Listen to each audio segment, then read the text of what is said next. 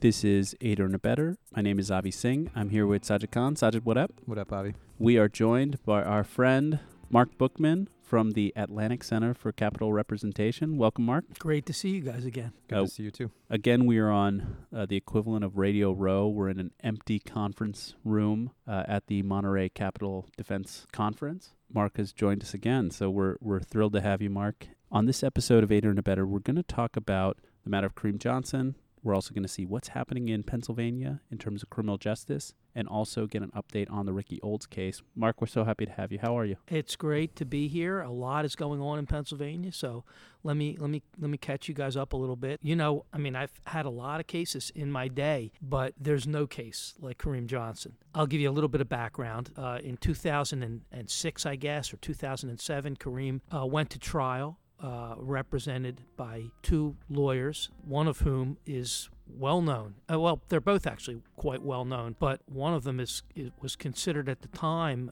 kind of a leading light in the defense community, and uh, the evidence against him was was interesting and, and somewhat compelling.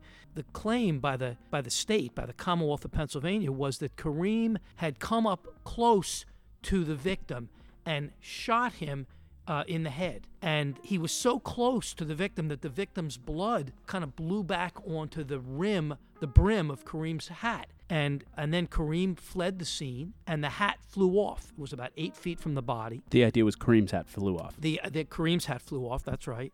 And so the Commonwealth's evidence was, I mean, they had a they had a snitch, and they had kind of the usual crap. But the real evidence against him was this hat that they said had Kareem Johnson's sweat on it and the blood from the victim. So it was very, very compelling evidence. And, and the district attorney spent a lot of time saying, you don't have to believe me. You don't have to believe any of the witnesses. All you have to believe is the physical evidence, this compelling hat with the blood and the sweat on it. And they said that during their examination, but also in their closing argument, they talked about don't worry about the snitch. The blood doesn't lie. The blood That's- doesn't need to protect itself from prosecution. The, The, blood, can't be impeached. That's right. Th- So- they said all those lines. Oh yeah, the, the hat was their was their central evidence in the case, and they succeeded in getting a death sentence, a conviction and a death sentence. And so now we can flash forward nine years or so. And before you get there, I'll just tell you when you told me about this case, I started by reading the Supreme Court decision, the state Supreme Court decision affirming the death sentence. Oh yeah, And it was focused on the hat. It was Yeah. all about the hat. And even though the snitches were unreliable or whatever, the hat was what it was all about. yes, It seemed like a pretty open and shut situation for the state Supreme Court when you had the hat. strong case. Can I ask you about that? Like it, course. from the at the trial level, this hat. So there was a police officer that testified to I didn't even I um, forgot. Locating the hat, or, or at least having observations of the hat, and saying that he observed fresh dro- blood. fresh drops of blood on the brim of the hat. He testified that he was a crime scene officer. He got to the crime scene, he documented it, he took a lot of photos, and he observed fresh drops of blood coming off the brim of the hat. And did they follow that up? Did the state follow that up with any expert witnesses, or was just this officer's observations It, of the hat? it was the officer's observations, and they had a DNA expert who said that blood from the victim was on the hat, and there was sweat from Kareem Johnson on the hat. So, the, I mean, the whole case was the hat. So the case gets taken over by the federal habeas unit in Philadelphia. This is a premier unit in the country, in my opinion, and, and many of my, my good friends work there, and they do a phenomenal job. And so they started making inquiries about it. And one of the basic inquiries was just we would like some police reports about this hat. Uh, we'd like to see how the crime lab, you know, did their analysis and asked for a lot of documents. And the state, uh, the Commonwealth, uh, uh, alleged this was a fishing expedition. They have no basis to challenge any of this evidence and they're just fishing. They're just looking for something. And so they objected. The judge fortunately overruled their objection. They went to the lab and one thing led to another and they found out that there was in fact no blood on the hat at all and that there was a second hat in the case and it was this a hat worn by the victim that had the blood. So of course the victim was shot in the head. It's obvious that the victim's blood would be on that hat. There was no blood at all on the red hat, the hat that was on the ground that they claimed. And so one thing led to another. It turned out that there was no blood on the hat. That the crime scene officer was lying. Uh, The assigned detective claims to not have known any of this. The prosecutor overlooked the following evidence. This is his testimony. He didn't realize that none of the crime scene photos showed blood on the hat. He didn't realize that there were two hats in the case. He didn't realize that the property receipt with the red hat didn't make any mention of blood on it. He didn't realize anything.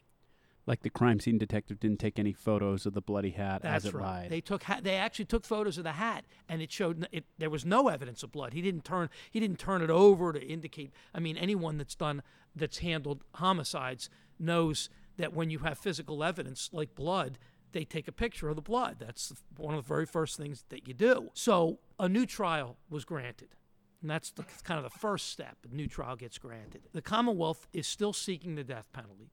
I then take the case from the from the habeas unit because now their job is done. They've gotten a new trial, and I ask the Commonwealth not to seek the death penalty based on the outrageous uh, evidence in the case and and, and what the- year the is this, error. Marc, that you get involved? This is I get involved probably about five years ago. I'm guessing. So Some- he was some- on. He, he was sentenced to. He was sentenced. He was death. on death row for nine years. Okay. So I guess I took it over probably in 2015, maybe four years ago. And you're saying something like, "Don't pursue the death penalty. Look at this. This is different than every other type of That's case that we right. This the case is coming back for a new trial.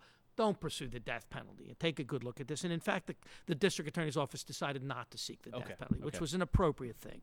So then I filed a, a a double jeopardy motion, and so the motion was basically this is egregious conduct by the Commonwealth, and they shouldn't be allowed to to try the case again. We have a two day hearing uh, in front of a judge. In, interestingly enough, my former boss used to run the public defender's office in Philadelphia, and so we do a two day hearing, and everyone testifies, and the prosecutor gets up and says, "Just a horrible mistake. I didn't do. I didn't realize any of these things." And then the assigned detective gets up and says, "I didn't realize any of these things either." the thing that they hung the whole case on, That's right. the blood and the sweat on the hat. You're all over this, Avi. They didn't. So that's right. You know, this isn't my first rodeo. there you go. So yes, they cl- not only not only do they claim they didn't realize the evidence, but in fact, that when the habeas unit had the case, they wrote a letter asking for for all this police reports, these this, this discovery, and that that made the the crime lab generate excuse me that made them generate a criminalistics report which they had never generated in the case. Who knows why? They generate a criminalistics report. It's addressed to the assigned detective and the homicide unit in the DA's office. Both of them claim they didn't get it. They never got the letter. Did, you they, know. s- did they say that they mailed it, or? Oh yeah. It was it was sent. So- it's, it's got the detective's name on it. And it's of the and red it's hat got his or the address. hat?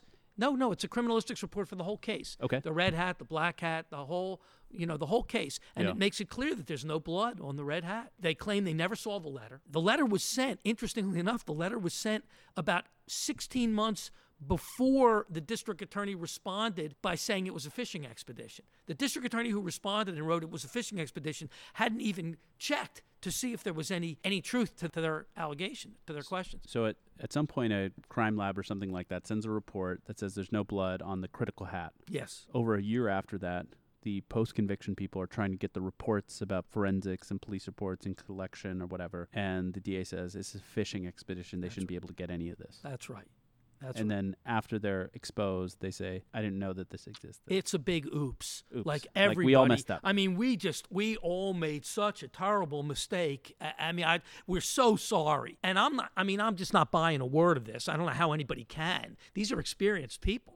Uh, the only person that I think bought it was the judge, who didn't have the guts to look these people in the eye and say, "You're lying to me under oath." So the judge finds that it's not intentional. It's a an incomprehensible series of gross mistakes, is what he says. Did he say uh, something about intolerable? He says it's an, he says the way they handled the case was intolerable. He just he can't believe the error in the case, but he doesn't have the guts to call them but out. gives them for it. that free pass. That's right. Gives them a free pass. This is so common, I- you know. And this is, like I said, this is this is my former boss. Uh, I mean, my my gutless former boss. I guess I should I guess I should say. So so okay, we lose. I take the case to the superior court, and now the law on double jeopardy. And I'm not going to spend too much time on the law, but the law the law on double jeopardy requires intentional misbehavior to bar a, a retrial. You have to has to be intentional. So the judge has just given them a pass. I go to the Superior Court and I argue two things. The Superior Court's the intermediate court in Pennsylvania. I argue two things. One, that in fact the behavior is intentional. The evidence, the evidence is overwhelming that it, that that it was intentional and and not a mistake. Uh, the second thing I argue is that if in fact it's true and they really did, you know, handle the case this way, that should also bar retrial because you can't just wake up one morning, decide to throw the evidence against the wall, and, and after nine years on death row say, geez, we just made this terrible mistake. I guess we better do it again. The, the law cannot countenance that sort of behavior. So I go to the Superior Court and I make those two arguments. The Superior Court affirms the judge's findings. And in, in fairness to the Superior Court, it's not easy for a, a middle court to overrule a judge's findings. They could have done it, but it didn't surprise me that they didn't. There's They- some like deference or something. there's like some that. there's a lot of deference to the lower court, and they they find that the case was handled with deliberate indifference, which is a staggering phrase when you think about Right. when you think about trying a capital case with deliberate indifference. I mean, imagine what that says about the, the Commonwealth of Pennsylvania. So I file what's what we call in Pennsylvania an allocatur petition, which is a petition for allowance of appeal. It's like a cert petition, a certiorari petition, but in the state court. in the order to go to the Pennsylvania in order Supreme Court. That's right. I'm not expecting much. Those grants are rare. But sure enough, the Supreme Court grants review, and now I'm going to file my brief in a, a, couple of days, and I'm going to get ready to argue it. And the argument is fascinating because it looks like the, the Pennsylvania Supreme Court is interested in what kind of deference should they pay the lower court? How, you know, do we Yeah. just because the lower court didn't have the guts to call this intentional, are they bound by that in any way? And and I think pretty clearly they're not. And the second the second question is is it intentional to handle a case this badly? Like you know, if you decide not to prepare a case, isn't that an intentional decision to not prepare the case? if you put on false testimony, whether it's knowingly false or recklessly false. Yeah, that's right. So so you've got they the, the lower court made a mistake. It was truly intentional. Then you've got the intentionality of handling a case so casually or so recklessly, really, not casually, recklessly. And then you've got the third argument, which is should double jeopardy bar retrial when you screw up a case this badly when when when you when you do handle it this recklessly do you get a second bite at the apple so i think the supreme court's going to hear all of those arguments and the timing of this is fascinating because at the same time the pennsylvania supreme court is is considering the abolition of the death penalty I, I, don't see this as an accident you know i've been doing this a long time and i've never seen a case this screwed up. I've never seen this kind of a grotesque mistake in quotes as as the Kareem Johnson case, as sending a guy to death row for nine years like this. At the same time, all of this is happening. There's a state study going on in Pennsylvania about the death penalty. It gets released after about seven years. Uh, it takes a long time for a lot of different reasons. The report was generated because the legislature wanted to get into 17 different areas of a bipartisan request to do a state study about 17 areas in the death penalty and whether it's working properly. Pennsylvania stands alone as uh, California may be second. Pennsylvania stands alone as a state where the death penalty is not working. I mean, we've had hundreds of reversals, terrible representation in every possible way. Yeah. So the state study comes out, and the same federal unit, th- this great unit that I that I love so much, they decide to file a motion asking the court to seek what's called King's Bench jurisdiction or extraordinary jurisdiction. Take a look at this study. The death penalty isn't working. You should use your extraordinary jurisdiction to take a look at the death penalty. No one expected that, that we would get any traction with this at all. And frankly, our Supreme Court would not have looked at this several years ago. But we have a new Supreme Court now. It's a progressive, smart, very, very intelligent court. And sure enough, they issue an order. Part of the order is should we should we exercise this jurisdiction? But the other part of the order says we want briefing on the abolition of the death penalty and we're scheduling oral argument. Wow. That's a staggering Yeah. turn of major. events. Not And- and connected to an individual's case, it- but it- looking at the whole th- system. I mean, two in, it's the motion is filed in, in two individual cases, but it's obviously a systemic challenge. Okay. And this is very kind of similar to what's happened in Washington State, which recently declared abolition of the death penalty on state grounds, and that's the grounds that we're pursuing now. So what we have is a briefing, and and the Atlantic Center, where where, where I where I work, we filed an amicus brief on this. Uh, a number of other people filed amicus briefs.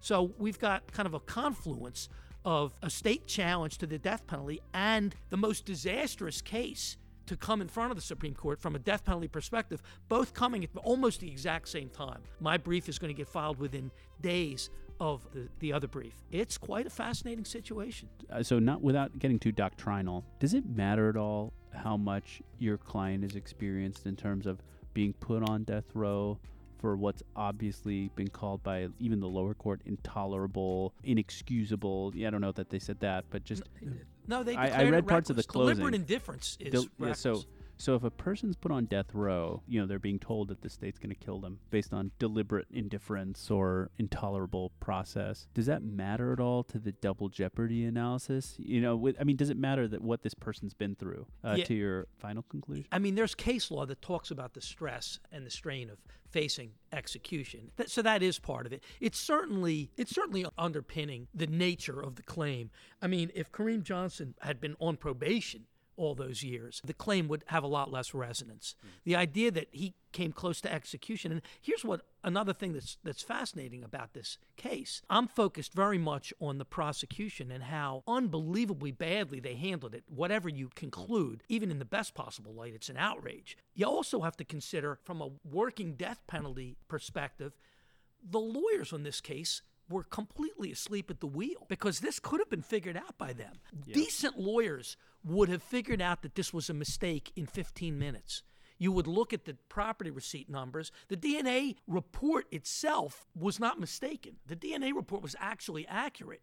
It's just that no one checked the property receipt numbers to see what they were actually talking about. And this isn't a uh, case from 40 years ago; it's from the 2000s. It's so 2006. He had a point. You know, there's right. appointed counsel. We're we're in a modern Oh yeah. time. Not not only is it modern, but they were obstructing the discovery of this in 2012, 2013. This really just happened. I, I say, I mean, you're asking a very good question. I think when we come on shows like this and we talk about the prosecutorial misconduct and hiding evidence and, and all the other scandals, I think we all tend to believe that it's ancient history, right? We don't believe that it's happening now because we're living now and we're watching it and we tend to believe we're seeing what so, sort of passes for justice.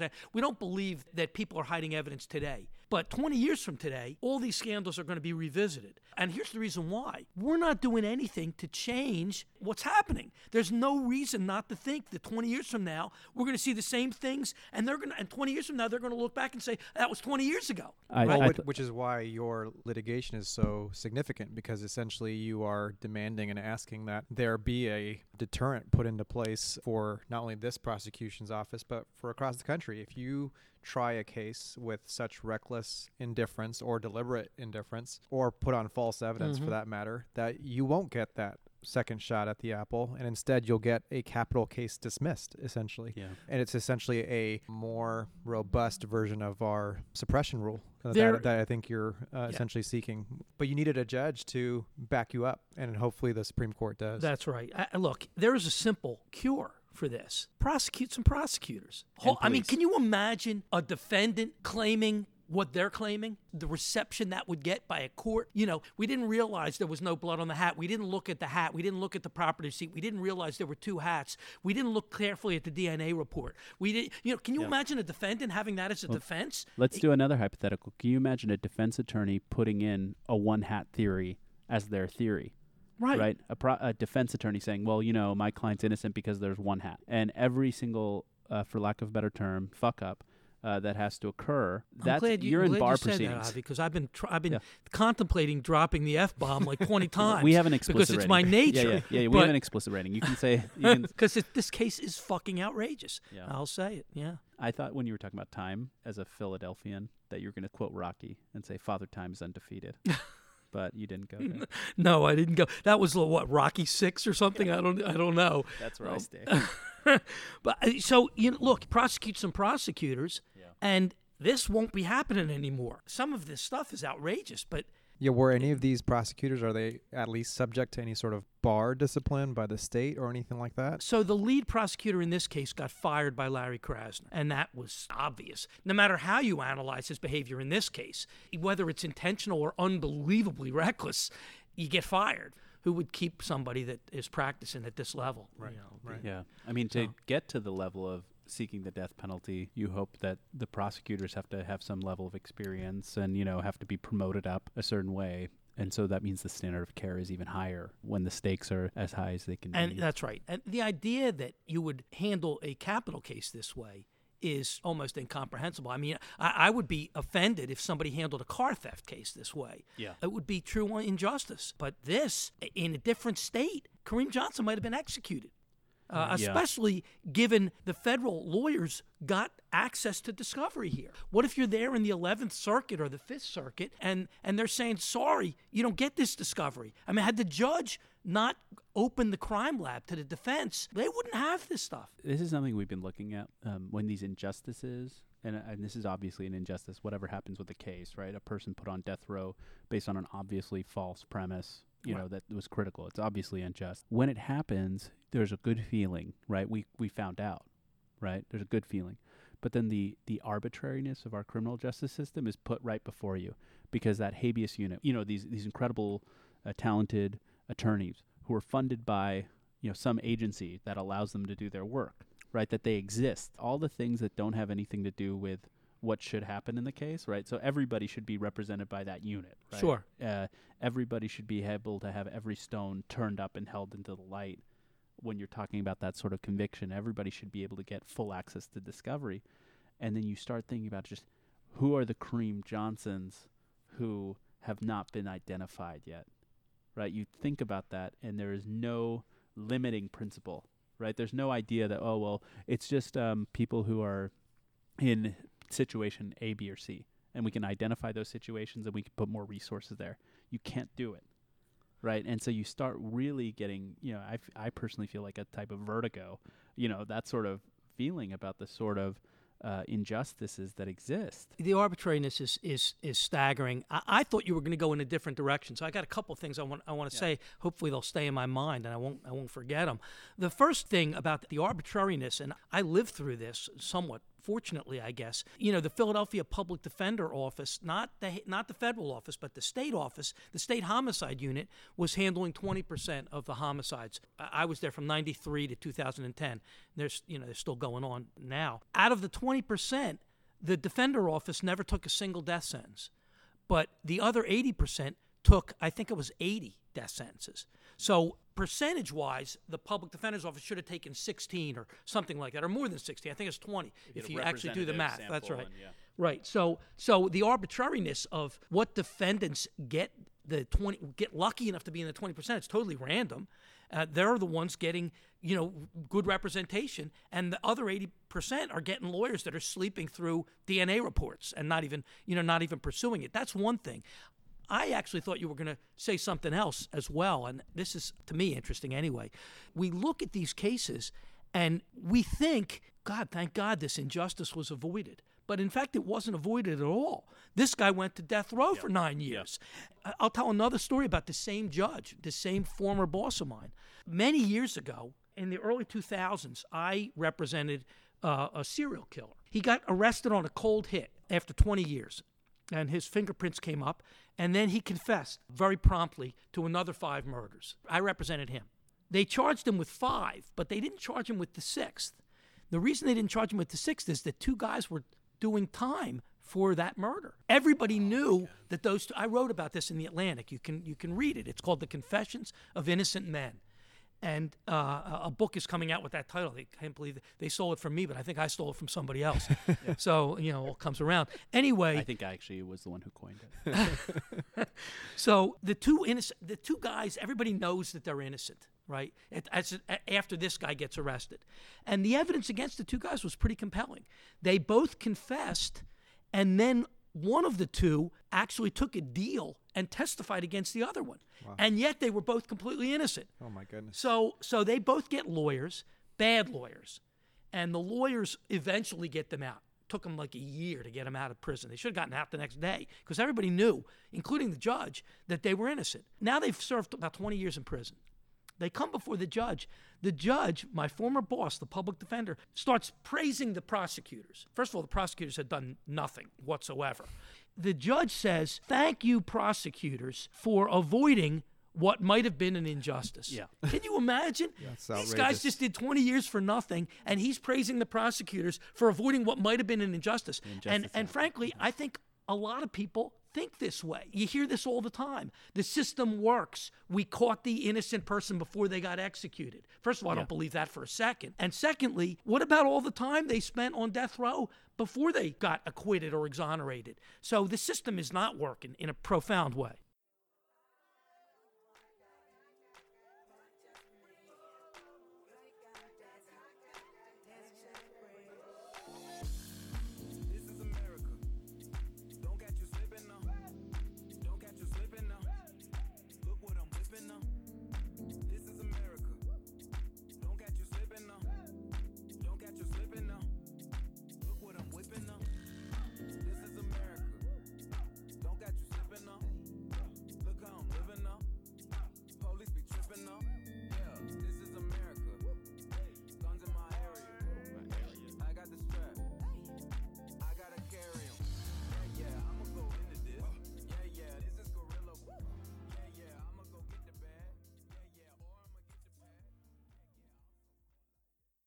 Think we should talk a little bit about what's going on in Pennsylvania more generally. Last time you were on, we actually talked about one of your clients, Ricky Olds, who was a person sentenced to life without parole at 14, or for an offense for being present at an offense of 14. Yes. We've talked about it actually. We've referred to it on other episodes when we just think about being there, how that translates. Can you give us an update on what's going on with Ricky Old? just for the people that maybe have not read my piece on it or heard our discussion from last year, you know, we get hardened when you hear people like me who kind of tend towards hyperbolism a little bit. Mm-hmm. And, and when you hear me talking about some of these outrageous cases, it's easy to tune out and say, oh, come on.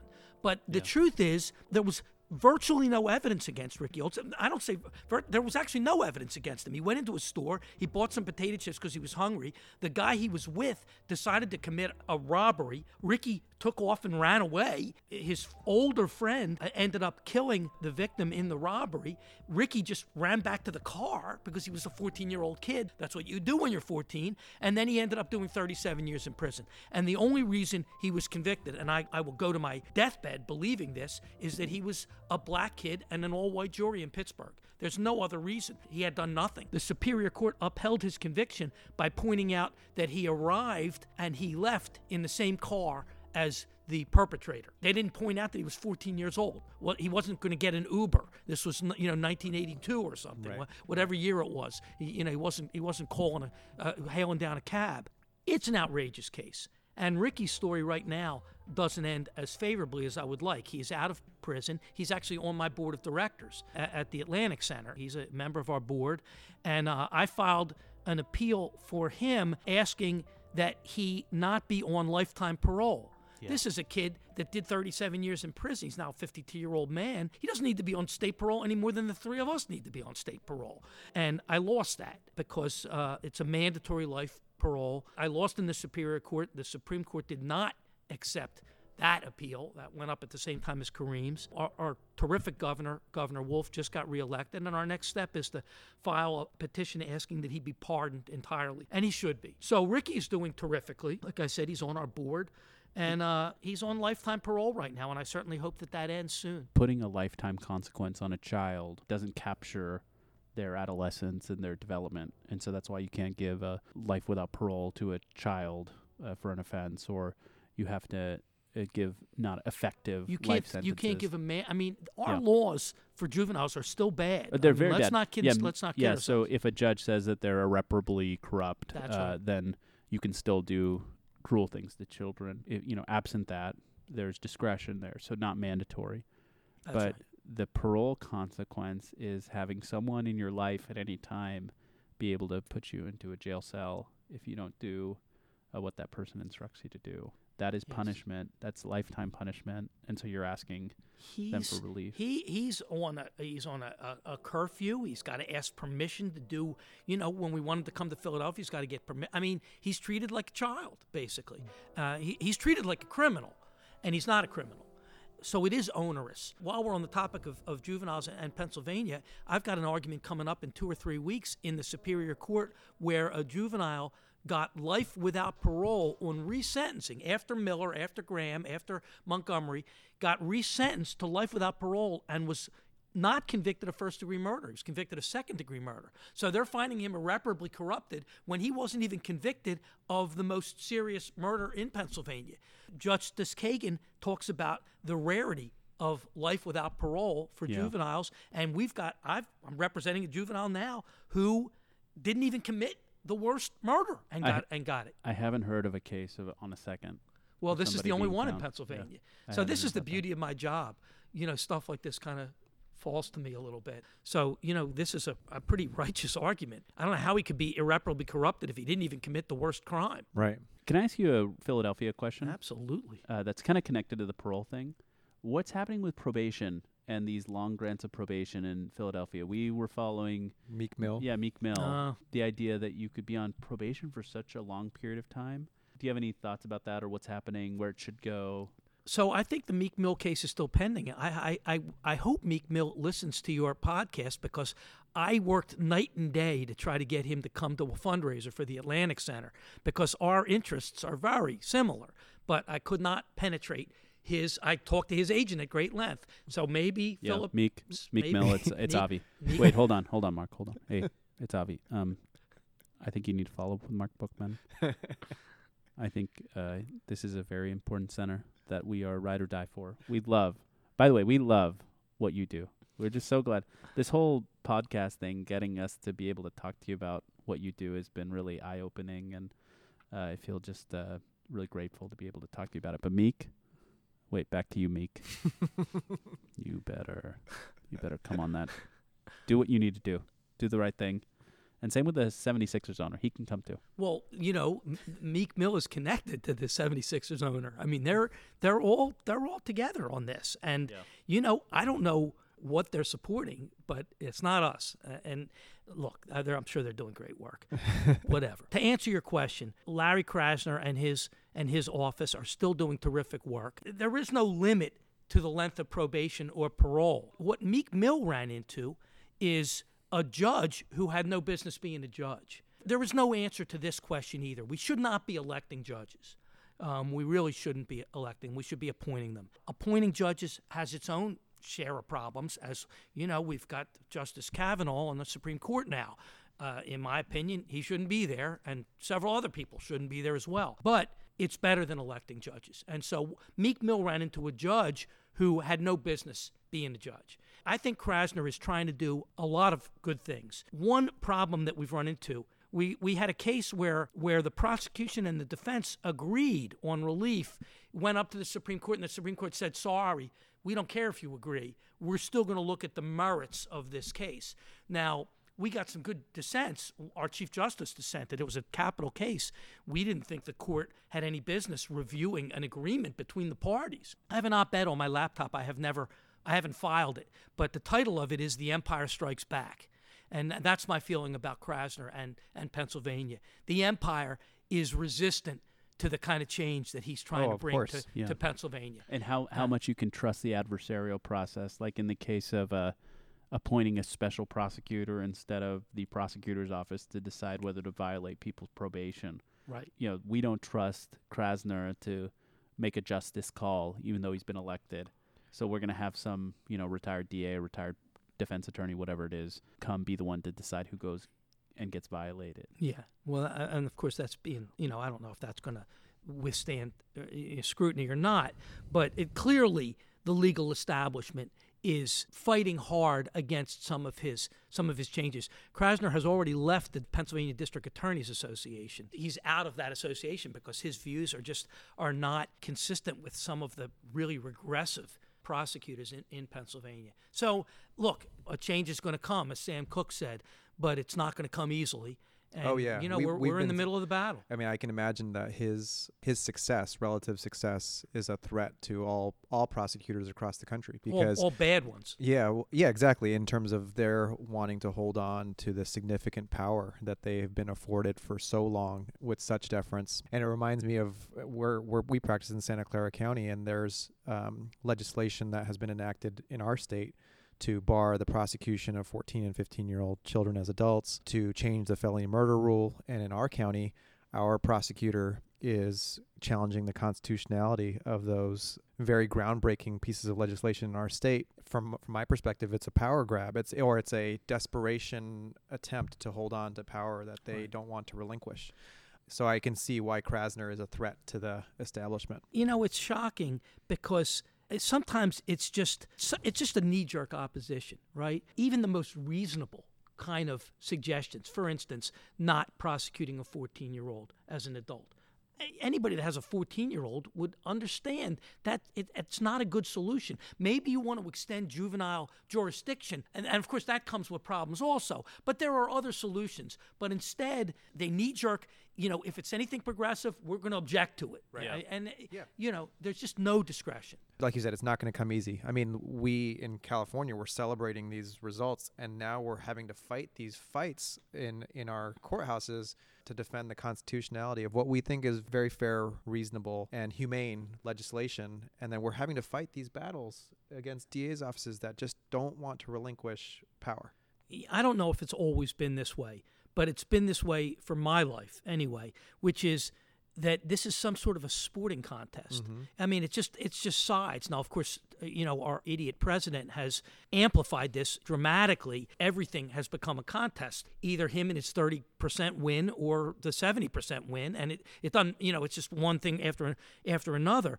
But in the criminal justice system, you see this all the time if the defense asks for anything, some prosecutors will simply object to it. It doesn't even matter if you, you know, if it's like a name change, you're going to get a, an objection. You know, Steve Bright, Steve Bright, who uh, everybody should know and you know, real icon in the community, said that the last place the civil rights movement has reached, and it hasn't reached it yet, is the criminal justice system. You walk in there and you see what's going on, you just can't believe it sometimes.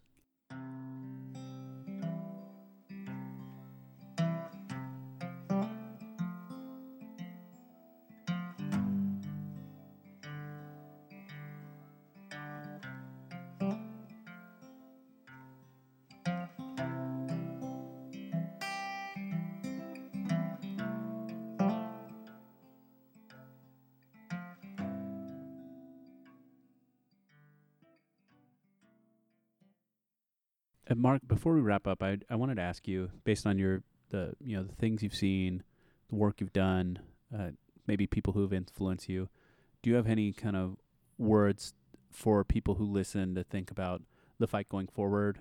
When you see all this extreme stuff, right? All these in, unjust cases, you know, you're still filing your motions, you're with your clients, you're in the courtroom. I think it would be really cool to hear what you would want people to think about. You know, I, I'm not sure how people are going to take this, but I'm, I'll say it anyway because what the hell, you know, it's a it's an, a podcast. It's a podcast. So, so when I was a young, when I was a law student, I was beyond radical. I was pretty much of a communist. Kind of I was kind of a doctrinaire communist almost. And if you look at all at Marx and, and Engels and any of that literature, you know, you start thinking about where the power is to make change, right? And the power was clearly in the district attorney's office. And I wanted to be an agent for change. I wanted to be a prosecutor. And fortunately for me, some terrific lawyers pulled me aside and said, you know, Bookman, we know your personality. Trust me, you're no prosecutor. You're a public defender. And the you know, so I was a public defender, and they were clearly right about that. Uh, and they were right about it because you can't make change unless you are unless you're making the change unless you're running the office unless you are the prosecutor. You can't you're otherwise you're taking orders. That's a, a long way of saying that i'll take a good prosecutor like krasner over 50 marc bookmans any day of the year. He's doing more good in uh, in a year than I've done in my lifetime. That's just, I don't know if it's a sad reality, it's just a reality. Our whole country is moving towards more progressive prosecutors. We're seeing them everywhere. They're coming out of the woodwork, and we're electing prosecutors now that mean well, that want to get rid of cash bail, that want to that want to decarcerate, that want to end the death penalty. That's how it's going to end. My middle daughter doesn't believe in prisons. I can't quite get that around my head. I don't quite understand how we do without prisons. I wonder where Uh, she was influenced from. Well, I know, but I mean that's more progressive than me, frankly. I just haven't figured out how, how to how to how to do that. But if you're if you're somebody, here's my my message: if you're somebody that can be a prosecutor, a good prosecutor, but recognizing that even good prosecutors have to do some things that are that maybe they don't want to do, things that I don't want to do myself. That's where the power is, and that's where the change is going to come um, from good prosecutors getting elected you know, for people that want to fight the good fight on my side of the aisle, there's no better work. There's no more satisfying work. But for people that really want to change the system and not be reactive like me, be a good prosecutor. and, and if you're in San Francisco, Chesa Boudin, public defender for many years, is running for district attorney, and so you can support Chesa Boudin and whoever else is. There's a public defender community. running in Pittsburgh against a, an entrenched district attorney who I have no love for at all. Uh, There's a public defender running for district attorney, I think, in Queens. So this is starting to happen. And when we start to elect fair prosecutors, we're going to see a lot less, we're going to see a lot fewer Kareem Johnsons and Ricky Oldses. That's for sure. One thing I want to say, Marc, is that I wouldn't sell yourself short because the work that you have done and y- your colleagues and others have done lay the groundwork or make the ground fertile for someone like Larry Krasner to be elected. Like without the education, the litigation, the the groundwork that you've been putting in and empty and full courtrooms all at once and with the clients in the jails, that legwork again establishes the foundation for our communities to be so educated and thoughtful Yeah. enough to elect a progressive po- prosecutor. So I think it's all integrated, and I think that will lay that groundwork uh, for other uh, jurisdictions across the country. Well, you know, Yeah. I always tell people, young lawyers, that the work that we do, criminal justice work, is not for everybody.